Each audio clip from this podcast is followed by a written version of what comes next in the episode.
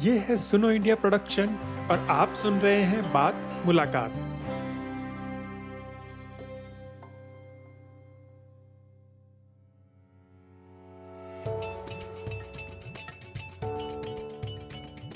नमस्कार, बात मुलाकात में आपका स्वागत है। मैं हूँ आपके साथ सत्यम। आज के इस एपिसोड में भी हम देश में चल रहे किसान आंदोलन पर चर्चा जारी रखेंगे। 19 नवंबर को तीनों कृषि कानून वापस लेने की घोषणा से पहले ही तैयार किए गए इस एपिसोड का अभी भी उतना ही महत्व है जितना इस घोषणा से पहले होता, क्योंकि यह इस आंदोलन के व्यापक सामाजिक और राजनीतिक प्रभावों के बारे में है।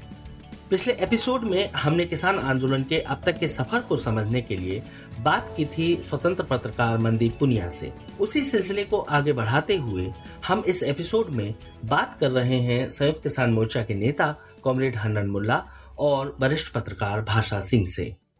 हम फिर याद दिलाना चाहते हैं कि 19 नवंबर को प्रकाश पर्व के अवसर पर देश के प्रधानमंत्री ने तीनों कृषि कानून वापस लेने की घोषणा कर दी है, जिसकी संवैधानिक प्रक्रिया इसी महीने के अंत में शुरू हो रहे संसद के शीतकालीन सत्र में की जाएगी। हालाँकि किसान संगठनों ने अभी इसे अपनी पूरी जीत नहीं माना है और उनका सत्याग्रह पहले की तरह जारी है।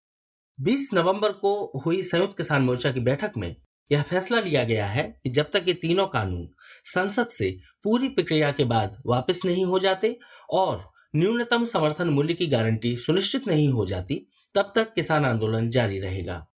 आज़ाद भारत के इतिहास में दर्ज सबसे ज़्यादा समय तक जारी रहे इस अहिंसक और शांतिमय आंदोलन ने समाज और देश पर कुछ ऐसे प्रभाव छोड़े हैं जिन्हें याद रखा जाना चाहिए। आज के इस एपिसोड में हम बात करेंगे किसान आंदोलन के राजनीतिक और सामाजिक महत्व के बारे में। तो चलिए, हम दोनों मेहमानों से बात करते हैं।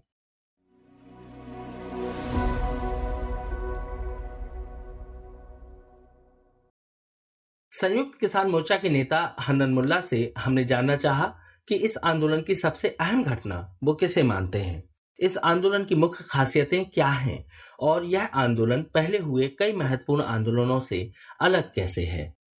26 नवंबर, जिस दिन हम 500 किसान संगठन इकट्ठा होके संयुक्त किसान मोर्चा के बैनर पर पूरा देश को, किसान को दिल्ली चलो आह्वान किया था। वो दिन, इस किसान आंदोलन का शुरुआत का दिन था और ये दिन बहुत महत्वपूर्ण दिन था। उस दिन हम तय किया था पूरा देश को नेशनल हाईवे पकड़ के हम दिल्ली चलेंगे। और पाँच नेशनल हाईवे लेकर पंजाब, हरियाणा, उत्तर प्रदेश, मध्य प्रदेश, राजस्थान, सबका किसान उसी दिन में यात्रा शुरू किया। और ये है आज को जो किसान आंदोलन, इसका उस दिन शुरुआत है। ये जो किसान आंदोलन है, इसका कहीं महत्व है। एक है भारत का इतिहास में, आज़ादी का पहले या आज़ादी का बाद, कभी इतना बड़ा, इतना लंबा आंदोलन कभी नहीं हुआ। क्रांति अलग बात होता है, मगर डेमोक्रेटिक मांग लेके आंदोलन जो होता है, कोई इशू आधार पर, आज नब्बे करोड़ किसान अपना मांग लेके लड़ाई लड़ रहा है, आज ग्यारह महीना, एक साल होने जा रहा है, इतना लंबा आंदोलन भारत के इतिहास में कहीं नहीं, कभी नहीं हुआ, इसलिए वही ऐतिहासिक किसान आंदोलन है। दूसरा है ये आंदोलन पूरा हिंदुस्तान में फैल है। कभी कोई किसान आंदोलन, एक राज्य, दो राज्यों, तीन राज्यों में हुआ। पूरे हिंदुस्तान के किसान इकट्ठा होकर इस आंदोलन कर रहा है। ये ऑल इंडिया किसान आंदोलन, ये इसका दूसरे विशेषता है। तीसरा विशेषता है 500 संगठन इकट्ठा होकर आंदोलन कर रहे हैं। Five hundred left right centre सब है यहाँ। मगर इसको अलग अलग मत है अलग अलग प्रोग्राम है। मगर ये 500 लोग कुछ मुद्दा पर सहमत होके इशू आधारित आंदोलन है। और इसमें इतना दिन में पाँच संगठन कुछ दिन चलने डिबेट हो जाते, बढ़ जाता है। मगर 500 संगठन आज एक साल इकट्ठा है, कोई आपस में कोई विभेद नहीं है। ये हिंदुस्तान के इतिहास में, जनवादी आंदोलन के इतिहास में सबसे एकताबद्ध आंदोलन है। चौथा इसका विशेषता है, इतना बड़ा आंदोलन, लाखों लोग पार्टिसिपेट कर रहे हैं, इतना हमला हो रहा है, बदनाम हो रहा है, हमारा खिलाफ एक भी पत्ता हम तोड़ा नहीं। इतना बड़ा शांतिपूर्ण आंदोलन भी भारत का इतिहास में अभी कभी नहीं हुआ। तो और पांचवा विशेषता है, इस आंदोलन को जितना जन समर्थन मिला, दस सेंट्रल ट्रेड यूनियन इसको पहले दिन से समर्थन कर रहे हैं। स्टूडेंट, यूथ, वीमेन, बुद्धिजीवी, ये सारे लोग समर्थन कर रहे हैं इस आंदोलन को। क्रमागत रूप से इसको समर्थन बढ़ते जा रहा है। देश का बाहर से समर्थन आ रहा है। सौ देश में जो हमारा प्रवासी भारतीय है, वो अपना अपने एम्बासी के सामने डेमोन्स्ट्रेशन कर रहे हैं। दुनिया का चार पाँच पार्लियामेंट में हमारा चर्चा हो गया। हमारा दुख के बात है, हमारा पार्लियामेंट चर्चा नहीं किया। मगर दुनिया का पार्लियामेंट में चर्चा हुआ है। दुनिया का बुद्धिजीवी ने इसको समर्थन किया है। आज दुनिया के सबसे बड़ा बुद्धिजीवी है नोआम चोम्स्की। उन्होंने क्या बोला? उन्होंने बोला, भारत का एक किसान आंदोलन पूरे दुनिया का जनवादी आंदोलन के सामने एक बेकॉन लाइट है। एक रोशनी दिखाने वाला आंदोलन है। ये है उसका मूल्यांकन। तो आज ये आंदोलन जब इतना हमला हुआ, हमारा आंदोलन के इतना बदनाम किया, खालिस्तानी है, पाकिस्तानी है, पॉलिटिकल पार्टी के द्वारा चलित तो है, चीन द्वारा प्रेरित है, इतना बदनाम किया, इतना बदनाम किया, मगर सारे बदनाम लोग नकार दिया, जनता समझता है, किसान का आंदोलन है, और किसान का अपना मांग के आंदोलन है। इस मांग को लेकर किसान संगठन इकट्ठा होकर आंदोलन। ये आंदोलन की शुरुआत सोचा आंदोलन किसान, इस आंदोलन को योजना बनाया किसान संगठन, इस आंदोलन चला रहा है किसान आंदोलन, और इस आंदोलन को जीत तक ले जाएगा किसान संगठन। इसलिए इसके बाहर, किसान के बाद इसको कोई आंदोलन का नहीं, मगर समर्थन मिल रहा है। ये बहुत सारे समर्थन मिल रहा है। ये हमारा आंदोलन के आज तक 603 हमारा साथी शहीद हो गया। 603 शहीद हो गया। मगर किसान ने बता के गया हम जब नेशनल कॉन्वेंशन किया 2000 डेलीगेट आया था 600 से 500 संगठन का, उन्होंने बताया, हम 600 मरा 6000 भी मरेंगे, मगर जब तक हम ये मांग नहीं मिटेंगे, हम ये आंदोलन से हटेंगे इतना मजबूती कोई आंदोलन के पीछे हम अतीत में नहीं देखा। ये सब मिला के इस आंदोलन को एक महत्वपूर्ण ऐतिहासिक आंदोलन में बदल दिया, और इसको जो आंदोलन आगे बढ़ रहा है, हम इसको और आगे बढ़ाएँगे। सरकार ने हमको तोड़ने का कोशिश किया, बांटने का कोशिश किया, बदनाम करने का कोशिश किया कुछ दलाल बना के हमको डिस्टर्ब करने का कोशिश किया, कुछ खरीदने भी कोशिश किया, मगर ये सब करने के बावजूद आंदोलन को कोई नुकसान पहुँचा नहीं पा रहा है। इसलिए वो अंदर, उसका अंदर हताश, निराशा पैदा हुआ। एक जनवादी सरकार क्या करता है? कोई आंदोलन होता है, उसके साथ बातचीत करके सुलझाता है। आज ग्यारह महीना हो गया, सरकार कोई चर्चा नहीं कर रहा है। वो चाहता है हम हार के चले जाए। ये उसको साजिश है। मगर किसान हारने वाला नहीं है। आज हम आंदोलन को चला रहा है, मजबूती से चला रहा है। सारे तकलीफ़ के बावजूद हम ज़ीरो डिग्री में बैठा था फोर्टी सिक्स डिग्री में बैठा है, दस दिन बारिश पंद्रह दिन लगातार बारिश में बैठा है। हम ये आंदोलन में सब कुछ, हम सह रहे हैं, आपस में। हम दूसरे को तकलीफ़ नहीं दे रहे हैं। हम खुद सह के तकलीफ़ लेके आंदोलन। इसी के वजह से बीजेपी निराश हो गया। निराश होके अभी दूसरे रास्ता पकड़ रहा है। हत्या का रास्ता लिया। जिसको हत्या करो मारो खून करो डर जाएगा। और पहले हरियाणा का चीफ मिनिस्टर के निर्देश में एक किसान को हत्या किया। हम्म। उसके बाद कुछ दिन बाद आसाम में मुख्यमंत्री के निर्देश में दो किसान को हत्या किया गया। और आज उत्तर प्रदेश का किसान, बीजेपी का नेतृत्व में वहाँ पाँच लोग को हत्या हुआ। तो लगता है आने वाला दिन में और भी जहाँ जहाँ बीजेपी सरकार है, आरएसएस, बीजेपी, गुंडा ने ये खून खराबा चला सकते मगर हम बोलते हैं नब्बे करोड़ किसान को तुम खून करके खत्म नहीं कर सकता। ये किसान अपना मांग के लिए है तीन कानून उसके लिए मौत का परवाना है तो ऐसे ही तो मरेगा, ये तीन कानून लागू होगा। आज किसान को चरित्र बदलने रहे हमारा हिंदुस्तान के खेती किसान आधारित है। ये चाहते हैं किसान को हटा के वो कॉरपोरेट आधारित किसान करेंगे। हमने संयुक्त किसान मोर्चा के नेता कॉमरेड हनन मुल्ला से यह भी जानना चाहा कि इस आंदोलन में देश का शहरी मध्य वर्ग क्यों नहीं है। मतलब इस बड़े वर्ग का समर्थन हासिल नहीं है, ऐसा भी कहा जाता है। हालाँकि इन तीनों कानूनों का सीधा असर देश के मध्य वर्ग पर होगा।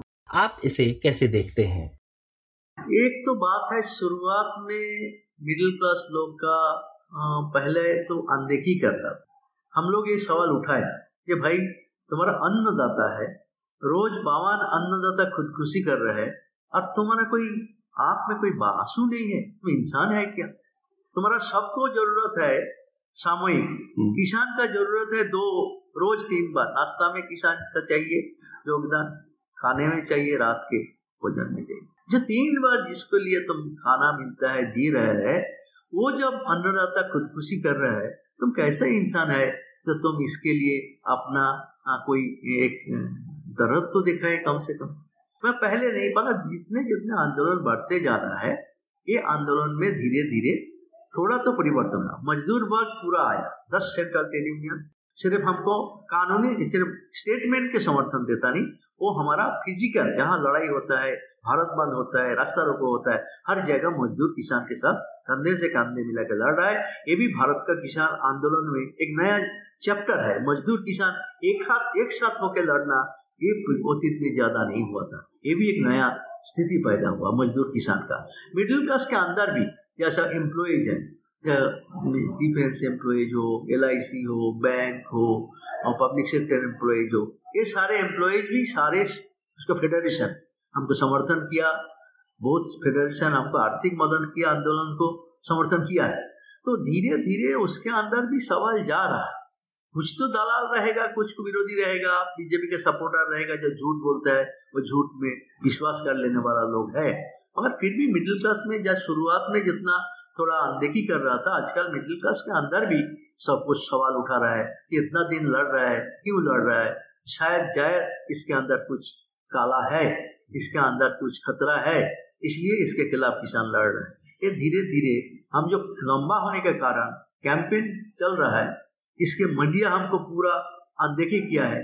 गोदी मीडिया हमको कोई प्रचार नहीं दिया। बीजेपी का जो झूठ प्रचार है आरएसएस का, उसको हाईलाइट किया। इसके बावजूद ये मैसेज जनता के पास पहुँच गया है, जो किसान सही मांग को लेकर लड़ रहा है और इसको मान मिटना चाहिए। ये बात चल रहा है। लोग सवाल कर रहे हैं, मोदी क्यों नहीं बातचीत कर रहे क्यों नहीं समाधान कर रहे तो धीरे धीरे मिडिल क्लास के अंदर ये सवाल आ रहा है, मगर और आना ज़रूरी है। और इसलिए हम लोग इसको उम्मीद करता है कि इस आंदोलन का दायरा और भी मज़बूत होगा सबके समर्थन के साथ। दिल्ली की सीमाओं पर चल रहे आंदोलन को भाषा सिंह ने लगातार कवर किया है। वरिष्ठ पत्रकार भाषा सिंह से भी हमने इसी संदर्भ में बात की। हमने उनसे जानना चाहा कि क्या आपको लगता है कि इस आंदोलन में खेती हर मजदूर, छोटे व्यापारी और अलग अलग पेशों से जुड़े लोगों का समर्थन है? हमने उनसे यह भी समझना चाहा कि क्या इस आंदोलन को दिल्ली के मध्यवर्ग का भी समर्थन है? क्योंकि ऐसा कहा जा रहा है कि यह आंदोलन मूलतः बड़े किसानों का है। एक बहुत बड़ा प्रश्न चिन्ह इस आंदोलन की पूरी रूपरेखा को लेकर शुरू से रहा। और हम सब जानते हैं कि जो किसान आंदोलन है ये, और जहाँ से किसान आए हैं, जिस बेल्ट से किसान आए हैं, वह एक खाते पीता संपन्न किसान का तबका है, जिसे इन्होंने कभी नकारा नहीं। ये वो किसान नहीं है जहाँ पर उस तरह से आत्महत्याएँ हो रही थी जैसे महाराष्ट्र में हो रही थी। जैसे तमिलनाडु में हो रही थी, या जैसे हमारे यूपी और बिहार का किसान है, जो बहुत छोटा किसान है, जहाँ खेती बटी हुई है, यह वह किसान शुरुआती दौर में नहीं है। लेकिन इसका मतलब यह नहीं है कि यह सिर्फ़ कुलकों का आंदोलन है, क्योंकि हम आप ये भी जानते हैं कि वह जो सुविधा संपन्न किसान है, उसका एक खेमा जब दिल्ली पहुँचा था, तभी डिवाइड हुआ था, बुराड़ी जाना है, नहीं जाना है, और उसमें वो एक हिस्सा जो था बिग फार्मर वाला, वो पहला डिवाइड हुआ था उसमें से। तब से लेकर अभी तक इस तरह का कोई डिवाइड नहीं हुआ। यानी एक बात तो तय है, जो किसान बैठे हैं, यह किसान आर्थिक रूप से उतनी भीषण परिस्थितियों में नहीं है, जिस परिस्थिति में भारत का अधिसंख्य किसान है। लेकिन इनके साथ जो यूनियन की या जत्थेबंदियों की बात है उसमें अगर आप देखेंगे तो उसमें मजदूर भी है, उसमें दलित किसान भी है। दलित किसान नहीं, दलित मजदूर है। किसान, दलित के पास ज़मीन नहीं अधिकांश पैमाने पर। और साथ ही साथ जो छोटा व्यापारी है है ना, जो अढ़ातिया है, जो आप पंजाब में आप पाएँगे, क्योंकि ये हमें सोचना बहुत तार्किक चीज़ है कि इस तीन कानूनों से प्रभावित सबसे पहले कौन हो रहा है? प्रभावित तो हम आप भी हो रहे हैं, जो भी अनाज खाता है वो हो रहा है। लेकिन क्या हम और आप इस स्थिति में हैं कि आप अपना पेशा छोड़कर, मैं अपना पेशा छोड़कर छह सात महीने वहाँ रह सकूँ और मेरा घर गृहस्थी चल सके? नहीं है। इसीलिए आप पाएँगे कि जो मेजोरिटी किसान है, वह है जो खाते पीते परिवार का है या उसके पास एक बैकिंग है, तभी वो आंदोलन चला सकता है, नहीं तो नहीं चला सकता। लेकिन इसमें समर्थन उनको भी हासिल है जो लॉन्ग मार्च निकला था। जो लॉन्ग मार्च किसान का नासिक से लेकर मुंबई तक हुआ था और उसके बाद दिल्ली तक वो पहुँचे। वे सारे किसान कुलक किसान नहीं थे, ये गरीब किसान वो खेतीहर मजदूर थे उसमें से। तो उनका समर्थन यहाँ पर है, क्योंकि अब यह मुद्दा सिर्फ़ तीन कृषि कानून के से आगे बढ़कर जो कॉरपोरेट कब्जा इन कानूनों के ज़रिए हो रहा है, क्योंकि उसमें मारा जाएगा खेतिहर किसान खेतीहर मजदूर भी। दलित मजदूर भी अढ़ातिया भी मारा जा रहा है रिटेलर मारा जा रहा है। तो इसलिए आप पाएँगे कि इसका जो एक सपोर्ट बेस है सपोर्ट बेस बहुत व्यापक है। शायद यही वजह है कि इतने लंबे समय तक सरवाइव कर पाया। और मुझे एक बात बहुत अच्छी भी लगती है कि जैसे जो कॉरपोरेट मीडिया जिसे हम मुख्य धारा का मीडिया कहते हैं, जो लगातार ये फ़ोटोज़ और वीडियोज़ और खबरें चलाने की कोशिश करता रहा कि देखो ये एसी में सो रहे हैं। देखो उनके टेंट कितने अच्छे हैं। देखो ये पिज्जा खा रहे हैं। देखो ये घी खा रहे हैं, है ना?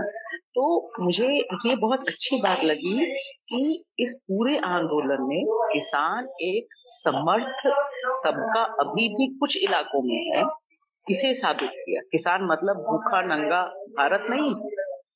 किसान वो है जो पूरे देश को खाना खिला रहा है। वो अन्नदाता है हमारा।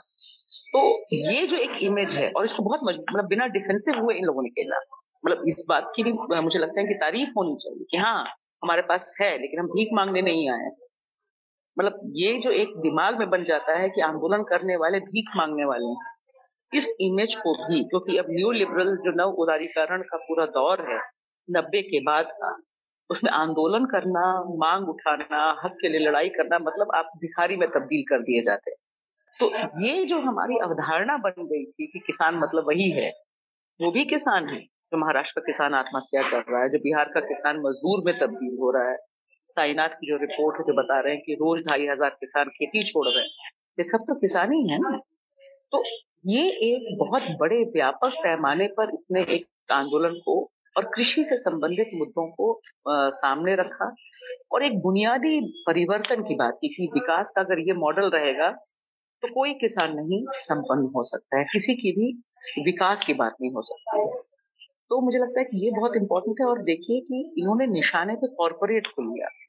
आज़ादी के बाद से पहला आंदोलन है जो चिन्हित करता है देश के सबसे दो ताकतवर कॉरपोरेट घराने अंबानी और अडानी को। तो अगर ये बहुत संपन्न तबका था, बहुत एफ्लुएंट तबका था तो दूसरे एफ्लुएंट से कैसे टकराएगा? है ना? तो ये भी हमें समझना, ये जो डायनामिक्स है इसमें कि उसे ये लग रहा है कि कॉरपोरेट लूट हमारे खिलाफ है, देश के खिलाफ है, देश की मिट्टी के खिलाफ है। तो ये एक इसने जो डिक्शन चेंज किया है, जैसे हम कहते हैं कि पॉलिटिकल डिक्शन कि आप सीधे सीधे बोल सकते हैं, मैंने तो कोई आंदोलन नहीं देखा जहाँ पे मुझे बहुत से वहाँ जाने के बाद जब मैंने सब पढ़े कि क्या क्या प्रोडक्ट्स है अडानी के, जैसे फॉर्च्यून का ये है, ये आटा है, फलाना है, धमाका है। है ना? जियो के खिलाफ बात हुई। तो मतलब आप पिन पॉइंट करके आप बताते हैं इस आंदोलन में कि ये ये लोग हैं, ये ये ऐसे लूट रहे हैं। इसलिए मुझे लगता है कि ये, इस आंदोलन ने एक जो कॉरपोरेट लूट के खिलाफ एक जो माहौल बनाया एक जो बहुत पॉपुलिस्टिक ढंग से बात रखी, मीडिया में बिके हुए मीडिया के बारे में बात की। कहीं आपने पोस्टर देखा? मैंने तो नहीं देखा था इससे पहले। तमाम जगहों पे मैं जाती रही हूँ। Buy one get one free गोदी मीडिया बायकॉट शाहीन बाग से शुरुआत हुई थी, लेकिन यहाँ पे तो इन्होंने बिल्कुल मजबूती से रखा ना कि नहीं हमें चाहिए। हम अपना मीडिया करेंगे, हम अपना टीवी चैनल करेंगे, हम अपना ट्रॉली टाइम्स निकालेंगे। तो ये कि विकल्प ही नहीं है, दुनिया वाला जो एक भावना है, ये इस आंदोलन ने अभी तक दिखाया है। संयुक्त किसान मोर्चा के नेता कॉमरेड हनन मुल्ला से हमने पूछा कि क्या आज़ाद भारत का सबसे लंबा चला यह आंदोलन? देश की राजनीतिक दशा दिशा बदलने में कामयाब होगा या महज तीन कृषि कानूनों तक ही सीमित रहेगा? आप इतने लंबे समय से चल रहे आंदोलन को इस मायने में कहा देखते हैं? किसान का तीन कानून बातिल करो, खारिज करो एमएसपी कानून बनाओ इलेक्ट्रिसिटी बिजली बिल खत्म करो। ये जो हमारा किसान का मांग है, ये इसको लेके हम लड़ रहे हैं। ज़रूर। मगर सिर्फ़ हम किसान के लिए लड़ नहीं रहे।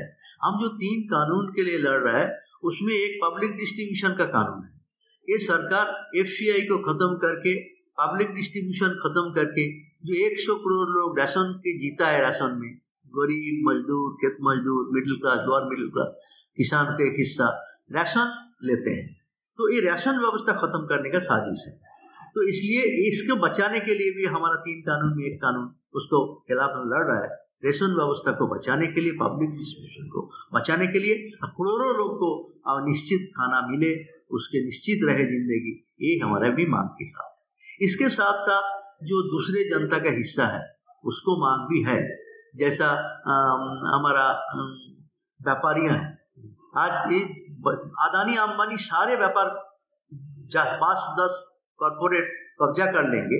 हमारा देश में लाखों करोड़ों जो छोटा व्यापारी है जो खेती के सामान लेके अपना रोटी रोजी कमाता है वो खत्म हो जाएगा धीरे धीरे जैसा बड़े बड़े अदानी अंबानी बड़े बड़े दुकान खोल रहे हैं। हम्म। गोडाउन जैसा बना रहे हैं। एफ़ खत्म करने के लिए दुकान खोल के खुजरा बाज़ार कब्जा करने का कोशिश कर रहे हैं। यहाँ हमारा गाँव में गरीब महिला सब्ज़ी बेच के रोटी कमाता है। अच्छा लाखों जो व्यापारी हैं, छोटे मजारी, ये लोग व्यापारी उसको भी इस आंदोलन में हित है, इसलिए उसके भी हम लड़ाई लड़ रहे हैं।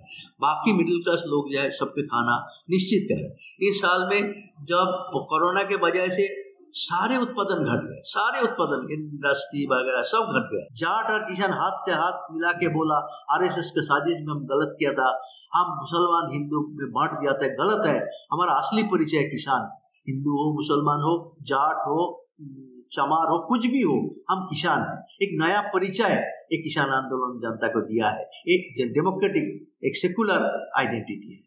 जात धर्म का आइडेंटिटी नहीं एक नया सेकुलर आइडेंटिटी पैदा किया किसान आंदोलन। तो ये हमारा जनवाद को मज़बूत करने के लिए काम में आएगा। इसलिए इस आंदोलन सामग्रिक हित के लिए है, सिर्फ़ किसान के लिए नहीं। आम धारणा है कि हिंदुस्तान की खेती किसानी में महिलाएँ हमेशा से एक अदृश्य चेहरा रही हैं।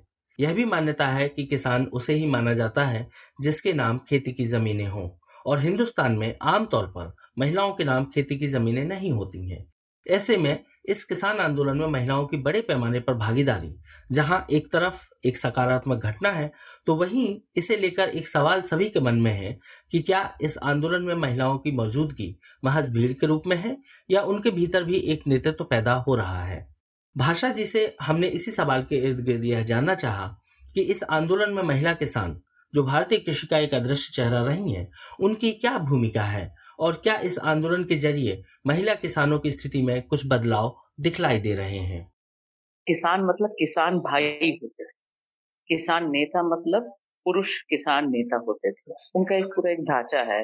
पगड़ी है, मूछ है, लाठी है कुर्ता है। एक जो इमेज हम बनाते हैं एक जो नोशन है परसेप्शन तो इस बार, पहली बार ये हुआ है कि इससे पहले थोड़ी बहुत शिरकत होती रही है।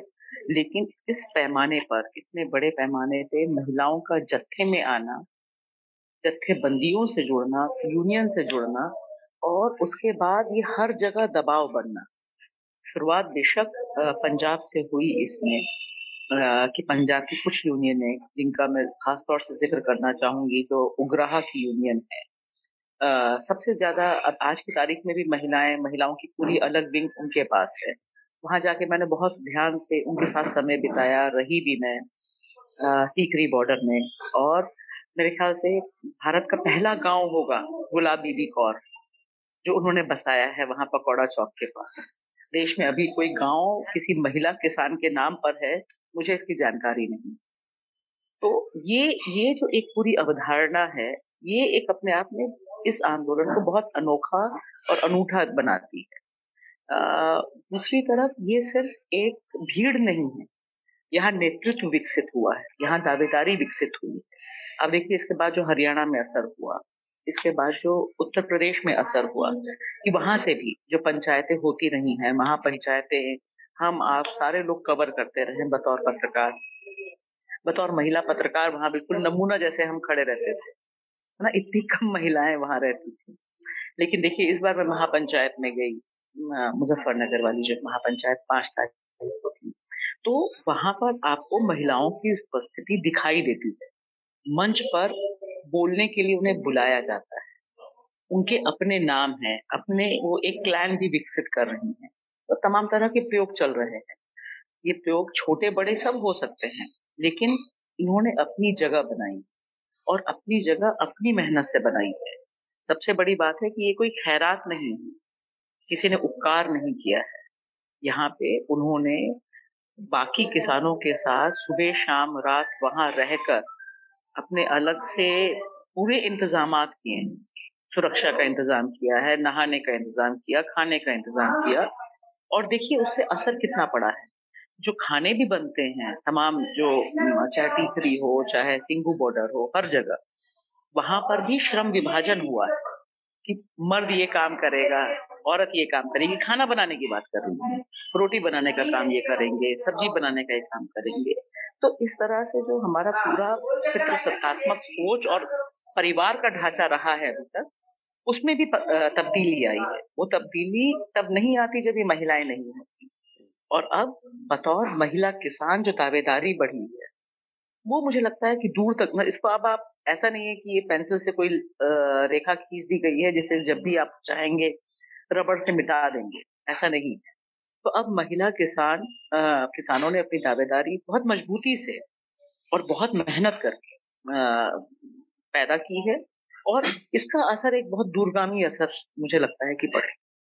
हमने भाषा सिंह से यह भी जानना चाहा कि अंततः यह किसान आंदोलन देश के मौजूदा राजनीतिक परिदृश्य को क्या बदल रहा है और क्या वाकई यह कुछ बदल सकेगा? आ, बहुत अच्छा सवाल है। आपका और मुझे लगता है कि आ, अगर ऐसा हो पाए बहुत अच्छा है। इसकी कभी कोशिश है और इसने बुनियादी तौर पे जो नब्बे के बाद का नव उदारीकरण मॉडल है विकास का जिसे सो कॉल्ड विकास कहते हैं डेवलपमेंट विकास को 2014 के बाद से ज़्यादा बेचा गया मोदी जी की कृपा से, लेकिन बेचने वाले तो नब्बे के दशक में पैदा हुए। तो उस पूरे विकास की अवधारणा को चुनौती दी है। उसमें इन्होंने बताया है कि ये जो कॉरपोरेट उन्मुखी विकास है, जो कॉरपोरेट के हितों की जो नीतियाँ हैं, जो जन जंगल ज़मीन का मामला है, जो रोज़गार का और रोज़गार के सम्मान का श्रम के सम्मान का मामला है, देखिए सब चीज़ें बहुत ही खूबसूरती से जुड़ी, जुड़ गई इस बार ऐसा दिखाई देता है कि जुड़ गई है ना? कि एक बेरोजगार को भी दिखाई दे रहा है, एक जो मजदूर है उसको भी दिखाई दे रहा है। हम आप जो अनाज खाते हैं शहरों में रहते हैं, खेती नहीं करते, लेकिन हमें भी लग रहा है, नहीं, जब हम सरसों का तेल खरीद रहे हैं, दो सौ बीस रुपए, दो सौ चालीस रुपए का जब आटे के दाम बढ़ रहे हैं, बाकी दाम बढ़ रहे हैं तो ये लग रहा है ना कि लूट हो रही है, पेट्रोल, डीजल बढ़ गया है, ये लूट हो रही है। तो ये जो कॉरपोरेट लूट का एक बहुत बड़ा सवाल है। इसको इन्होंने चैलेंज किया। और यह चैलेंज इसीलिए देखिए आप, तमाम और ताकतें, जो भारतीय लोकतंत्र को बचाने की ताकतें हैं, जिनका हो सकता है खेती किसानी से कोई संबंध ना हो। लेकिन उन्हें लगता है कि भारत का लोकतंत्र खतरे में है। इसे बचाना होगा तो किसानों के साथ खड़ा होना पड़ेगा ऐसा तबका भी बहुत बड़ा है। जो चाहे श्रम कानूनों के विरोध में उतरने वाले श्रमिक हों जो सार्वजनिक क्षेत्र की कंपनियाँ जो बेची जा रही हैं उनके कर, कर्मचारी हों। और ये सारे लोग एक बहुत लूज सी कड़ी है क्योंकि तो अभी पॉलिटिकल नेटवर्किंग नहीं है इसमें। लेकिन आपको ये दिखाई देगा कि ये एक चैलेंज बहुत तगड़ा हुआ है यहाँ तो उससे एक राह आगे की ये बनती है कि जब आप मुसलमान को तो दरकिनार कर सकते हैं, उसे कुछ कह देंगे। दलित को आप दरकिनार कर सकते हैं, करते रहे हैं आप। हाथरस की बेटी को आप जला सकते हैं। लेकिन किसान को दरकिनार करके पूरी तरह से, इनको भी पता है कि सत्ता में बना रहना मुश्किल है, अगर ये फैल जाए तो। पंजाब में हाथ पैर खुले हुए हैं ना, अमरिंदर को इसीलिए यहाँ से वहाँ खींच रहे हैं। बाकी और साजिशें हो रही हैं। यूपी में तमाम दाव चले जा रहे हैं। तो मुझे लगता है कि ये एक बहुत अहम परिघटना है हमारे मौजूदा दौर की, कि जो लोकतंत्र को बचाने की बात है, जिस तरह से लोकतंत्र एक नफरत के तंत्र में, लिंचिंग के तंत्र में और बिल्कुल धर्मांधता के तंत्र में, ये सारी जो चीज़ें हैं इनको जो चुनौती देने वाले लोग हैं, उनके लिए न्यूक्लियस अन्नदाता बन गया है। वो एक राह दिखा रहा है कि भाई बड़ी फंडिंग नहीं है तो भी हम आंदोलन कर सकते जनता की ताकत में भी एक विश्वास आया है कि भाई ठीक है, आप अपने बलबूते कर रहे हैं। मतलब कोई सोच सकता था कि अंबानी, अडानी से आप सीधे चुनौती लेंगे और आप सरवाइव करेंगे इतने दिन तक। लेकिन आपको मतलब ये तो बिल्कुल एक दूसरे ढंग का परिदृश्य था अभी तक। तो ये जो सारी चीज़ें हैं, ये काफ़ी सकारात्मक ऊर्जा का एक संचार करते हुए मुझे लगता दिखाई देंगी। हालाँकि अभी भी इंटरनल कॉन्फ्लिक्ट बहुत है। तो हमने इस एपिसोड के माध्यम से तीन ऐसे लोगों से बात की, जो इस आंदोलन से, शुरुआत से ही अपनी अपनी भूमिकाओं में जुड़े हैं। हमारे जहन में एक बार फिर किसान आंदोलन के इस पूरे दौर की यादें सिलसिलेवार ढंग से ताज़ा हुई हैं। हमें दीजिए इजाज़त। हम फिर मिलेंगे किसी नए मुद्दे पर। यहीं बात मुलाकात के ज़रिए। नमस्कार। तो ये था आज का एपिसोड। आपको ये एपिसोड कैसा लगा, हमें ज़रूर बताएँ। और अगर आपको ये पसंद आया तो इसे ज़रूर शेयर करें। आप ऐसे ही विषयों पे होने वाली और बहुत सारी मुलाकातें और उनमें होने वाली बातें हमारी वेबसाइट सुनो इंडिया डॉट आई एन या फिर अपनी पसंद की किसी भी पॉडकास्ट ऐप जैसे कि आई Google podcast Spotify Jio Saavn या फिर गाना पे सुन सकते हैं। और अगर आपको हमारा काम अच्छा लगा तो आप हमारी वेबसाइट पे जाके हमें सपोर्ट भी कर सकते हैं। अगली बार फिर मिलेंगे, तब तक के लिए अलविदा।